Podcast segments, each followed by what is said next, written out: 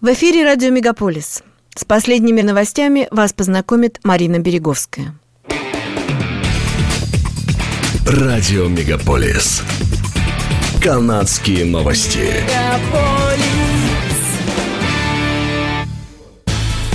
Управляющий Банка Канады Тиф Маклим заявил, что Центральный банк не может решить жилищный кризис с помощью процентных ставок, потому что основной причиной, по его мнению, является нехватка предложения на рынке недвижимости. Маклим признал, что высокие процентные ставки приводят к росту стоимости жилья, но отметил, что инфляция цен на жилье оставалась высокой как во времена низких, так и высоких процентных ставок. Даже рекордный рост населения не смог помочь застройщикам продать все новые квартиры в Большом Торонто.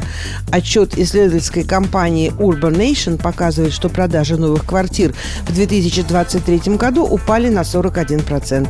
Это был худший год для продаж со времен Великой рецессии 2008 года, но это еще не все. Спешка в строительстве привела к тому, что застройщики остались самым большим количеством непроданных новых квартир за всю историю продаж. В минувшее воскресенье министр финансов Христи Фрилан сообщила, что запрет на покупку жилой недвижимости в Канаде иностранцам продлен до 2027 года. Данный шаг направлен на решение проблемы доступности жилья в стране. В соответствии с запретом, который вступил в силу в 2023 году и истекал в начале 2025 года, иностранным коммерческим предприятиям и лицам, не являющимся гражданами или постоянными жителями Канады, запрещено приобретать жилую недвижимость стране. Существуют некоторые исключения, в том числе они касаются лиц с временными разрешениями на работу, претендентов на получение статуса беженца и иностранных студентов, которые соответствуют определенным критериям. Иностранные граждане, нарушившие данный запрет, будут оштрафованы на сумму до 10 тысяч долларов и должны будут продать приобретенную в Канаде собственность. Согласно данным статистики Canada за 2020 год, 7% кондоминиумов в Британской Колумбии принадлежали нерезидентам для инвестиционных целей. В Онтарио этот показатель составил 5,6%. Данные показывают, что инвестиционная недвижимость сконцентрирована в центре Ванкувера и Торонто. Премьер-министр Альберта Даниэль Смит в понедельник прибыла в Оттаву, чтобы отстоять свой новый пакет мер, касающихся трансгендерной молодежи в ее провинции.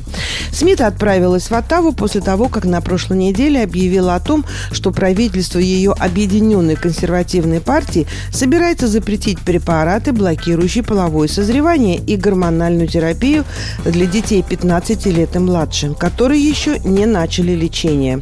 Ее правительство планирует потребовать требовать от родителей согласия на то, чтобы дети 15 лет и младше называли себя в школе другим именем или местоимением.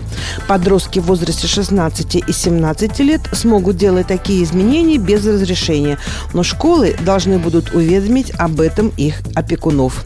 Эти правила вызвали протесты среди активистов ЛГБТ-движения как в Альберте, так и в Оттаве, где они организовали экстренную акцию протеста в центре города. Смит прибыла в столицу Канады, чтобы открыть офис правительства Альберты рядом с парламентским холмом, который призван помочь в продвижении приоритетов провинции и укреплении связей между федеральным и провинциальным правительствами.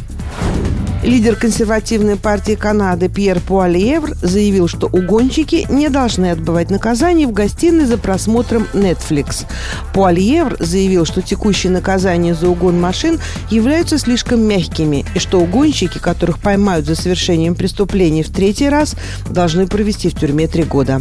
Глава партии консерваторов также пообещал отменить домашний арест для преступников, которые будут признаны виновными в совершении уголовного преступления. В Страховом бюро Канады сообщили, что угон автомобилей стал национальным кризисом. В среднем в стране каждый день угоняет более 200 автомобилей.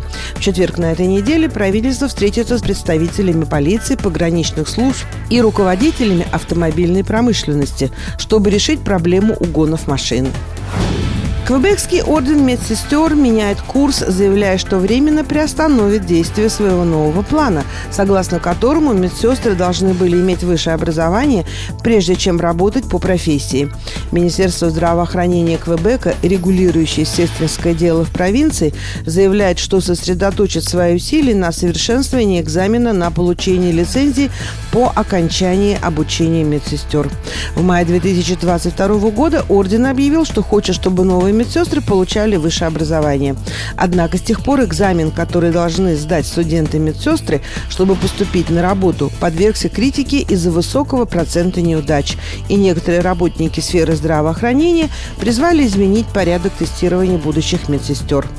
Крупнейший профсоюз медсестер Квебека, Межпрофессиональная федерация здравоохранения Квебека приветствует это решение.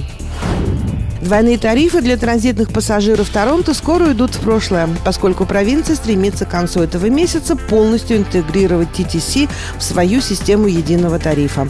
Начиная с 26 февраля пассажирам придется платить только один раз при пересадке между TCC и другими транспортными агентствами GTA, включая Go Transit, Brampton Transit, Durham Region Transit, Midway и York Region Transit. В рамках программы One Fare клиент сможет бесплатно пересесть TTC на общественный транспорт другого агентства в течение двух часов. С пассажиров будет взиматься плата за более дорогой тариф.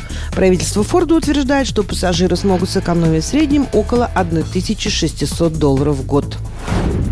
Стало известно расписание матчей чемпионата мира по футболу 2026 года. Первая игра состоится в Торонто. В воскресенье ФИФА сообщила, что турнир из 104 матчей, которые пройдут в Мексике, Канаде и США, начнется 11 июня на Ацтек-стадионе в Мехико.